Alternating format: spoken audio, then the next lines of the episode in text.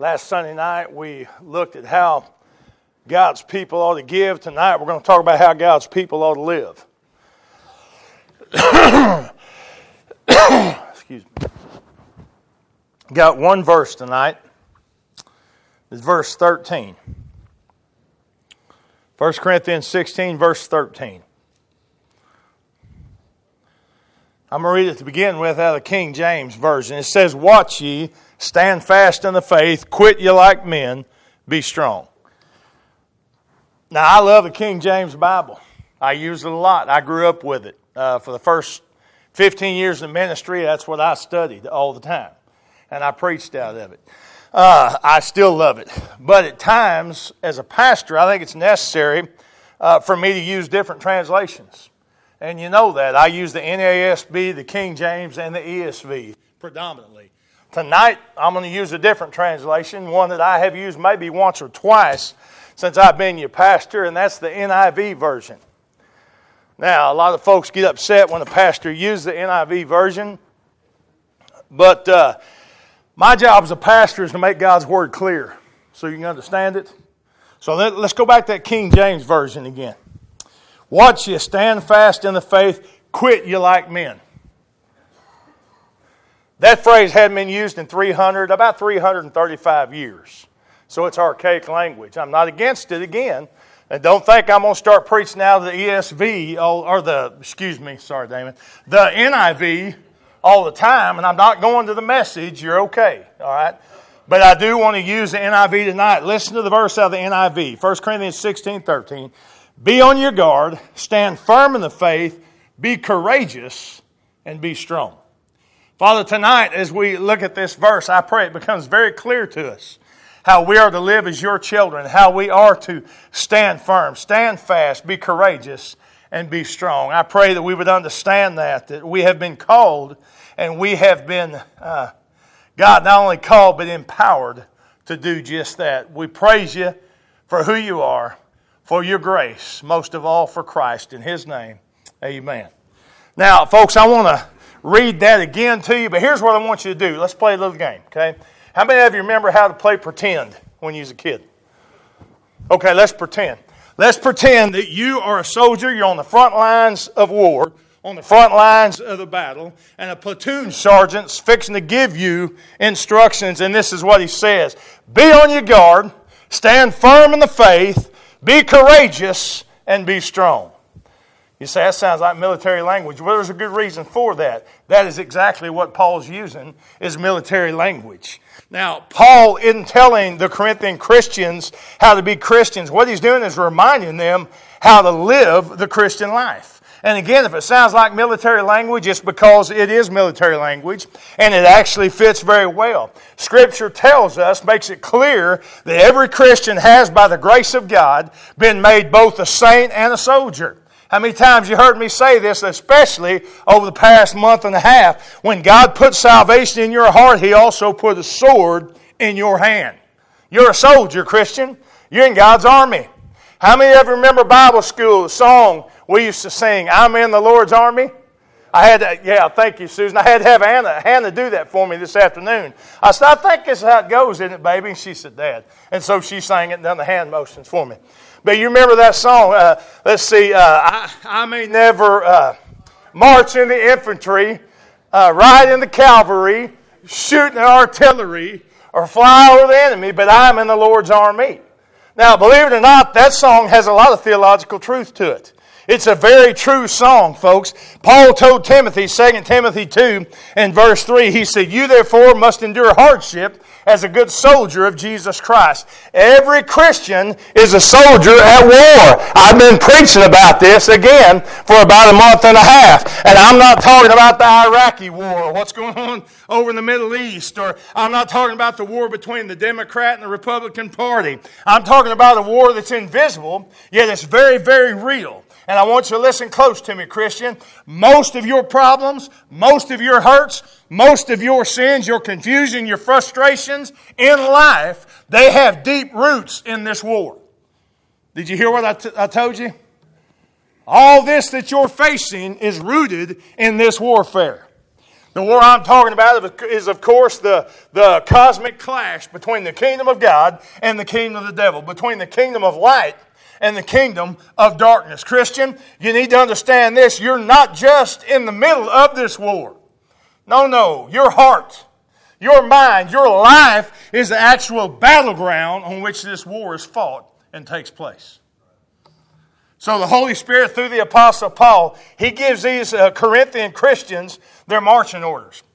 And what he's doing, he's given spirit filled commands to Christian soldiers to help them live effective Christian lives in a very difficult world. So let's talk about that a minute tonight. How can we live an effective Christian life in a very difficult world? I don't think anybody would argue the fact that we are living as Christians in a very difficult world tonight. Number one, he says if you're going to live the effective Christian life in a difficult world, look at our verse again. Number one, he says you need to stay alert. Be watchful or be on your guard. There's several translations, but it all means the same thing. In the original Greek language, there's only one word there.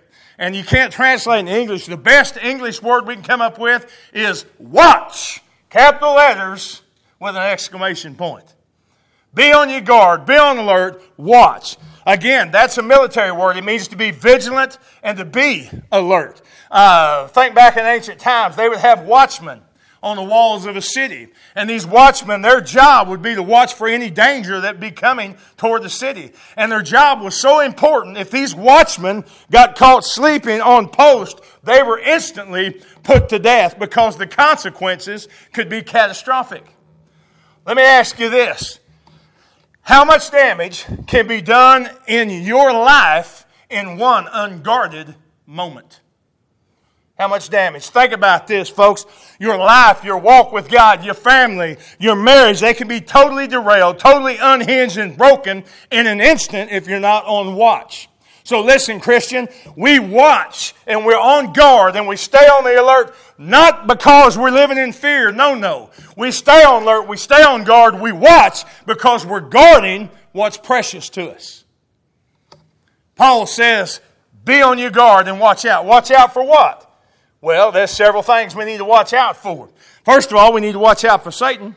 Doesn't Peter say in 1 Peter 5 8, he said, Be sober, be vigilant. That's another way of saying be on the alert. Be on your guard because your adversary, your great enemy, the devil, he prowls about like a roaring lion seeking whom he may devour. Now, I've had people say over the years to me, uh, something along this lines, they say, You know what, Jim? You're, you're a, a very intelligent guy for a redneck and are you actually telling me that you believe in the literal devil? Well, folks, listen to me. The most dangerous war is the one that you don't realize you're in. And the most dangerous enemy is the one that you don't believe exists. Absolutely, I believe in the literal devil because the Bible tells me so. But the Bible says that Satan is a mastermind. He camouflages himself. The Bible tells us in 2 Corinthians chapter 11, verse 14, that he, that he masquerades uh, he clothes himself as an angel of light. So we need to understand in our day and time, especially today, Satan, he doesn't look scary. I'd say he probably looks sexy. I mean, in our day and time, he doesn't approach like an enemy. Rather, he's going to approach you as a friend. And Christian, listen, just because you don't recognize him does not mean he's not real. How many of you remember back in the early 80s? Now, some of y'all may have strained to remember that far. Some of y'all could remember. If you could remember, you could remember back then. In the early 80s, there was a hit song. It was played on country stations and I think in pop stations too. Uh, the singer's name was Terri Gibbs. And it was number one for, for quite a while. I think she was kind of a, one of those one hit wonders. But uh, the song was called Somebody's Knocking. Remember that song? Somebody's knocking, should I let him in? Lord, it's the devil. Would you look at him? I've heard about him, but I never dreamed he'd have blue eyes and blue jeans. Listen to me, friend. That's closer to the truth than most people realize. Let me remind you Satan does not give up on you when you become a Christian. You know what he does? See, when you become a Christian, what you do, you simply quit being his teammate and you start being his target. Satan doesn't give up on you, he just changes strategy. You remember uh, Simon Peter.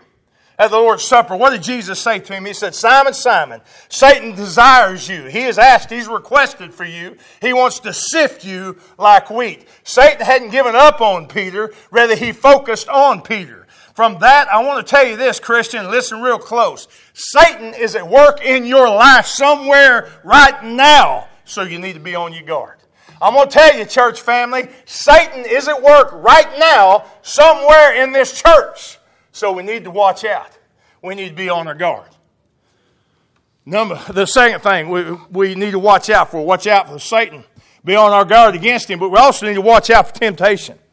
Be on our guard against temptation. Understand something. Satan, he can't make you do any sin whatsoever, but he will try to lure you into every sin available. And think about this. Every sin that has ever sprouted first started as a seed of temptation. It always began small. What did Jesus tell the disciples in the Garden of Gethsemane? He said, Watch and pray, therefore, that you may not fall into temptation. Now, let me ask you, how do we watch for Satan and temptation? Well, Jesus told the disciples, Watch and pray, therefore. It's through prayer. And when I say prayer, what I'm talking about here, I'm not talking about a long laundry list of all the things you want from God. I'm talking about worshipful, grateful communion with Him. You see, true prayer, folks, isn't, about you opening God's eyes to your needs. True prayer, when you get alone heart to heart with God, true prayer is about God opening your eyes to the spiritual battle that's around you and awakening you to the fact that you are desperate in need for Him. Prayer is, when it's true prayer, it gives God what He does is bless you. He gives you His eyes to see, His wisdom to understand, His mind to act, and His peace to stay calm when the storm rages. Something else we need to be on guard and watch out for, and especially I've noticed in the past 15 years, is apathy. Apathy. Webster's dictionary defines it as the absence of passion, interest, or concern. Spiritual apathy is the lack of passion, interest, or concern about the things that God tells us we should have passion, interest, and concern for. You remember what Jesus said to the church in Sardis in Revelation chapter 3, 2 and 3? He said, Wake up, strengthen what remains and is about to die. He said, But if you don't wake up, I'm going to come as a thief, and you're not going to know the time that I'm going to arrive. Now, the truth is, many Christians are so spiritually sedated, so blinded today by spiritual apathy, they don't even realize they're just months or weeks or days or moments away from a catastrophic consequence due to their apathy. Now, Paul's talking to the Christians in Corinth. And, and by the way, we're going to study more about the church in Corinth when I get back off vacation. We're going to study deeper on this in 1 Corinthians. But in, in the church at Corinth, Paul's talking to the Corinthians and he's telling them, you need to be alert because you're not alert. See, the enemy, and we're going to find this out when we study through 1 Corinthians, the enemy was destroying their marriages, their homes, the church, their faith, and their lives. And Paul's saying, you need to wake up. You need to be on guard against the enemy. So, Paul says uh, to live an effective Christian life in a difficult world, number one, stay alert, be watchful. Number two, you need to stand firm. Look at the next line. Look what Paul says next in verse 13. Paul tells the Corinthians, stand firm in the faith. That word firm means to be deeply, resolutely, securely entrenched. I guess for a redneck terminology, we'd say to be dug in like an Oklahoma tick. That's what Paul's saying. Entrenched. Again, this is another military word. Paul's saying not haphazardly, not half heartedly, not nonchalantly, but you be firm, you be rooted, you be steadfast. In what? In the faith. Now, I want you to look at it. Notice, Paul doesn't say that we are to be uh, steadfast. We're to stand firm in your faith or in our faith. Uh, I think we'll all agree. We know that our faith at times is up and down and all around. Amen. Sometimes our faith's strong, sometimes it's weak. Paul doesn't say stand firm in your faith, he says in the faith. Well, what's the faith? Well, he's talking about the entire body of doctrine contained in God's Word. He's talking about standing firmly in the gospel, in the Christian faith, in the Word of God. And you know why Paul says stand firm in the faith? He's talking again about the Word of God because the Word of God is as strong today as it was thousands of years ago. It has not changed. It will not change. In essence, what Paul is saying is know this book, believe this book, base your life on this book, and defend this book. Stand firm in the faith. You remember Jude, the book of Jude. We did a Bible study on Jude, I was going to say a few months ago. Actually, I think it was a couple years ago. Uh, but we done a Bible study in the book of Jude. And in Jude, verse 3, Jude basically, he says, I felt compelled to write to you to urge you to earnestly contend for the faith which was once and for all delivered up or entrusted to the saints. Jude says, contend for the faith, and then he goes on and tells the Christians why we should contend for the faith. Because people are coming in who will corrupt the faith. He says they're going to preach a new gospel. Really, not a new gospel. Uh, like Paul said, it's another gospel. There's no such thing as a new gospel. And we're to contend for the faith so that people will know what the true gospel is, what their true Christian faith is. C.S. Lewis said this. He said, Good philosophy needs to exist because bad philosophy already exists. You know what, folks, think about this. There's a lot of bad thinking today about Jesus. In our world, there's a lot of bad thinking about the Bible, about the church. Child of God, we are to be people who know the truth of this book, stand firm on it, and contend for it. Paul told Timothy, 2 Timothy 1 13, 14. And I'm going to read this out of one of the modern translations. Follow the pattern of sound words that you have heard from me in the faith and love that are in Christ Jesus by the Holy Spirit who dwells within us, guard that good deposit that has been entrusted unto you. Christian, we are to contend for the Christian faith. We're to guard the Christian faith. But listen to me. And I'm just going to be honest with you. You cannot guard what you do not know.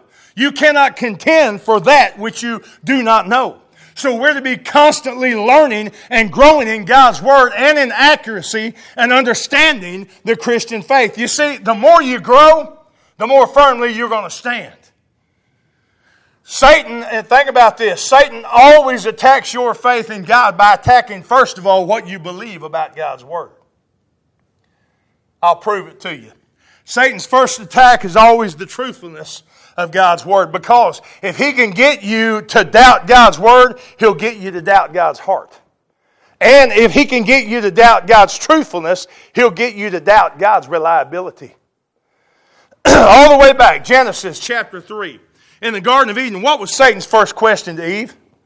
He said, Now, did God really say not to eat of every tree of the garden? Now, what did he do? He thought to get her to question God. From the very beginning, he, he began by putting doubts in people's minds as to the truthfulness of the Word of God. You see, you cannot trust God if you don't believe God. And if you cannot trust God and believe God, you can't love God. And if you can't trust God, believe God, and love God, friend, you can't be saved by God. That's why today, everywhere you look, there's an attack on the validity and the truthfulness of Scripture. And I, I challenge you this. When you're reading the Bible, studying the Bible, if you'll listen real, real close, you can almost hear Satan whispering in your spiritual ear some familiar words. Now, God didn't really say that. That do you think God really means this? Have you ever been studying God's Word and that thought come to your head? Did God really say this? Well, it's right there in black and white. Do you not think God said it? And listen, here's the thing about it. You have a choice. You can stand firm in the faith or you can waver, wander, and walk away on your own. Paul says, stand firm in the faith. If God said it, you better stand on it. 2 Timothy 3 16 and 17 says that all scripture is inspired. It's all God breathed and it's useful for teaching, for rebuking, for correcting, and training in righteousness so that the man of God or the servant of God may be thoroughly equipped for every good work. I want you to listen to me close. While most Christians, I know they revere the Bible, most Christians don't read the Bible. Now, I'm going to cut to the quick right here. Bible illiteracy among Christians is so extraordinarily high today, it is embarrassing. Embarrassing. You cannot stand firm in the faith revealed in God's work without a comprehensive study and understanding God's Word. The truth is, if you say you believe the Bible, yet you rarely read it, you're fooling yourself. And even worse than that, friend, not only are you fooling yourself, you're exposing yourself to the lies and to the deceptions of the enemy. If you're going to stand on it, then you better get into it, or you won't know how to stand on it. Paul says to live an effective Christian life in this difficult world. The third thing he says, show maturity. Notice what he says. He says, be courageous. Now, the ESV, I, I, like the way the ESV translates this part, the more literal approach. It translates this act like men. Act like men. Now, let me explain. The word that's used there in the Greek is andrizomai. And that word is, is, is neutered, or, or let me put it this way it literally means to be manly. But it's not just directed to men, but it's directed to women as well. To be manly, be courageous. I know it's politically incorrect. Praise God. His word is politically incorrect. I'm so thankful for that. Now, why would Paul tell every believer everywhere of all times to be manly or to act like men? Well, again, let's understand this. Paul's not referring to gender, he's referring to maturity. And you have to understand the writing and the culture of the day that this was written in. He says, act like men because men are to be mature. Right, guys? If we're men, we're supposed to be mature. The contrast here is not between manhood and womanhood, it's between childhood and manhood. And what Paul is telling the Corinthian Christians, and you're going to understand, and when, after we study this in the next month and a half, why Paul is saying this, basically what he's saying is stop acting like children. The Corinthian Christians were doing. They were acting like kids. They were immature Christians, acting like little children. Paul says, 1 Corinthians 3 and verse 1, he said, And I, brethren, could not speak unto you as unto spiritual, but as unto carnal, even as unto babes in Christ. Paul says you were acting like little kids. That's why I couldn't treat you like adults. Now, uh, let me explain something to you. There are three main ways immature Christians act like children. Number one, immature Christians, they're self centered, like little kids are. Now, I know some of you are saying, no, my kids were never self centered. Yeah, don't even start with that. All kids are self centered. They don't know any other way. It's human nature to be self centered. And when those little rugrats are born, they're self centered. You say, I just don't believe that. Well, then apparently you've never had kids. Because when they begin to scream at 2 o'clock in the morning for no apparent reason other than self centeredness, they want their needs met. They don't care about anybody else. You say, that's just a kid. No, that's sinful nature. That's being self centered. Okay, so immature Christians, like a kid, they're self centered. Number two, they're short sighted. Number three, they're spiritually unstable. So let me, let me put it to you straight. They think mostly about themselves, they don't think about the big picture, and they waver back and forth between what they know and what they believe. That's an immature Christian. Paul says, stop acting like children, act like men. And what he says by act, saying act like men, he says, be courageously mature. Be mature Christians. Paul said earlier in 1 Corinthians 13 11, he said, When I was a child, I spoke as a child, I acted as a child. But when I became a man, I put away childish things. Now, you know what it looks like to act like a man and be courageously mature. It means that you're willing to, and I'm talking to everybody, not just men, but men and women. But I'm going to use men as illustration because that's what Paul uses to be uh, courageously mature, it means you're willing to go first and to go last. Let me explain it this way. Men, isn't that the way we were taught growing up? I know if you're my age and, and older, you definitely were taught that. I was taught that growing up. When there's a present danger, what happens? Men go first.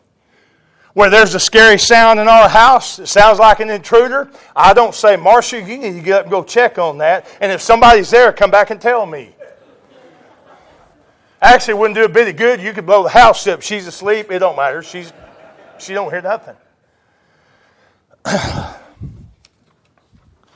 no, I don't tell Marcy to go out and do it. Guys, we're supposed to go first, right? Uh, there's about four of y'all said right. Nah, we're supposed to go first. Now, let's be honest about it. We may be scared to death. I mean, let's just be honest. I don't particularly want to get shot or shanked in my jammies.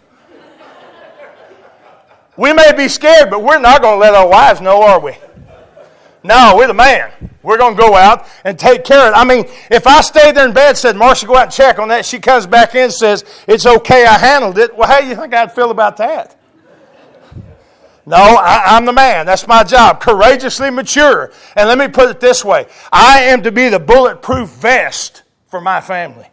I'm to take the hit and take the shot. That's what it means being courageously mature. Now, listen to me, Christian. That's how all of us are to stand firm and be courageously mature with one another in the church. That's what Paul is trying to get the Corinthian Christians to understand. He says you need to be willing to lay your life down for Christ and for one another. Be courageously mature. The second thing, not only do men go first, but men go last. I mean, when there's something to be enjoyed, we're willing to go last and let others go first. We're willing to go get in the back of the line. We are willing to elevate others and to put ourselves down. We're willing to think of others before we think of ourselves. To act like men means for all of us to be courageously mature, willing to go first when there's risk of danger in the spiritual war, and willing to go last for the benefit of others. In other words, Paul says you be spiritually, uh, courageously mature. What that means is you think of others before yourself. Look at the next thing. Paul says to live an effective Christian life in a difficult world, we need to, number one, be watchful, stay alert. alert. Number two, stand firm in the faith. Number three, show maturity, be courageous. And then number four, summon strength. Paul says, be strong. Be strong. Paul's not talking about physical strength. Of course, he's talking about spiritual strength. Look at the verb that's, well, you can't really see it here, but in the Greek language, the verb tense is in the present passive imperative. So, what does that mean, preacher? That means it must be constant, something that is constantly done to you, not by you. You catch that? It's to be done to you, not by you. Let me explain. You can't spiritually strengthen yourself. I can't spiritually strengthen myself. Strength for difficult days doesn't come from within, it comes from without. You can't strengthen yourself for life battles. Uh, you have to be strengthened by the Lord. That's why it's written the way it is the present passive imperative. It's done to us on a constant basis. By whom? By God. That's where our strength comes from. We know this. Ephesians 6.10. Finally, my brethren, be strong in the Lord and the power of his might. Here's another verse. Psalm 27.14. Wait on the Lord, be of good courage, and he shall strengthen your heart. Another verse we've heard several times over the past month, Philippians 4.13. I can do all things through Christ who strengthens me. The only way to live an effective Christian life that honors God and serves the world is with the strength that comes from heaven.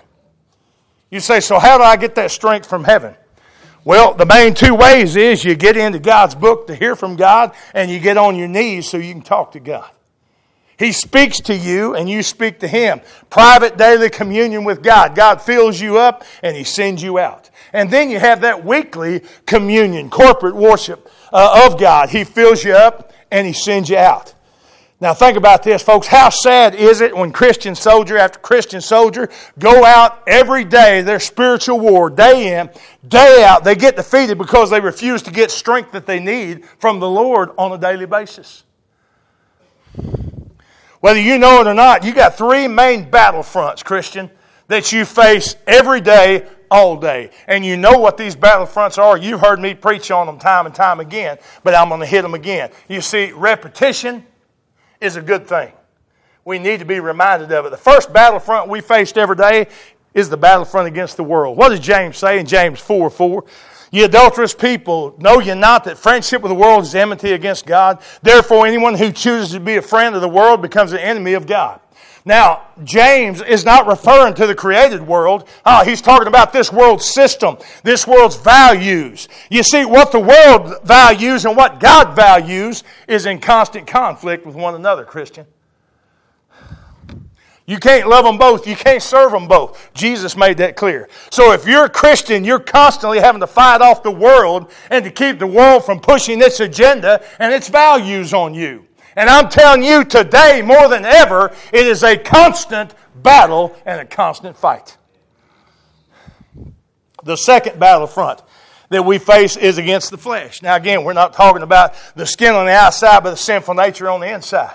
I mean, even after you're redeemed and born again, you still have the remains of that flesh, and that flesh wants to please self. So your new nature that you have in Christ, it constantly battles that old nature of self that wants to please self. And there's always a struggle going on. And you know who wins? The nature you feed the most. Let me read you what Peter says, 1 Peter 2.11.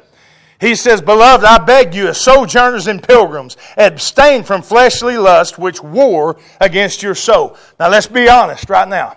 Do you spend more time having your flesh fed by the things of the world or having your spirit fed by the things of God? I'm going to tell you there's a direct correlation to your effectiveness in the Christian life by what you feed the most.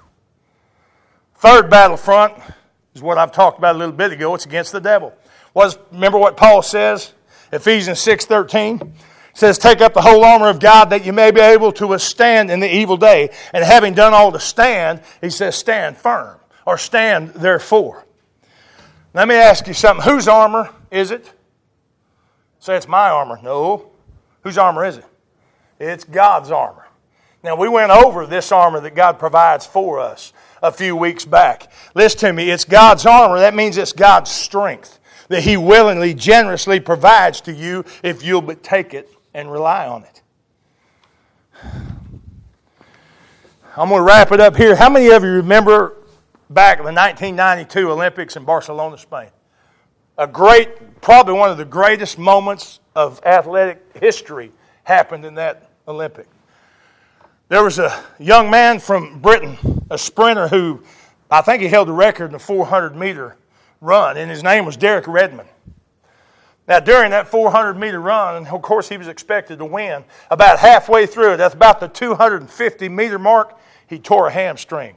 Now, I don't know if anybody's ever pulled a tore hamstring, but it is miserable. He's running full tilt, tears that hamstring, he hits the track. Well, 65,000 people in that stadium all gasp at once. What is going on? And they realize he's injured, he's wounded. He gets up, struggles to get up, and begins limping the best he can down the track. People wonder, well, what's he going to do? And about that moment, his dad come out of the stands. His dad broke through security and he ran out onto the track and he put his arm around his son and he lifted him up to him. And he began to walk with his son. And he thought that his son wanted to get off the track. They started toward the side of the track and the son shook his head and pointed to the finish line. And so, dad lifting that boy off that leg, dad and that son limped down to the finish line. And that dad, that father, helped his wounded son make it across the finish line. I mean, if you hadn't seen it, you need to pull it up. Derek Redmond, it's probably on YouTube. Christian, this Christian life is a fight that we cannot win on our own. It's a race that we cannot run and win on our own. We have to have the strength that only our Heavenly Father can provide. We cannot muster it on ourselves.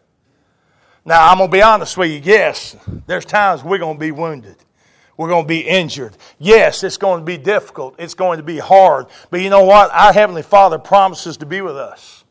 And he promises, I'll carry you across the finish line. You don't need to worry about crossing the finish line. You need to just stay in the race. I'll make sure you cross the finish line. Why be alert? Because we always have an enemy, like a roaring lion, ready to pounce. Why stand firm in the faith? Because, friend, nothing worthwhile is accomplished without committed, being committed to truth. Number three, why be courageously mature? Because acting childish, that ain't going to cut it when the battle begins to rage. Number four, why be strong? Because weakness precedes surrender. And I want you to listen real close. For the child of God, quitting, it ain't an option. That's why Paul says that Christians should live. God's word tells us that, that the way we should live, we ought to be on our guard, stand firm in the faith, be courageous, and be strong. I'm going to encourage you, if you don't have that verse marked or highlighted in your Bible, you may want to do so. That's a verse you're probably going to want to come back to in the days, weeks, months, years, if God allows it to come. Because the battle is going to rage more and more. It's going to become more intensified before Jesus comes back. And that's a verse that you ought to have memorized, you ought to have marked in your Bible. How should a child of God live? Let's bow our heads.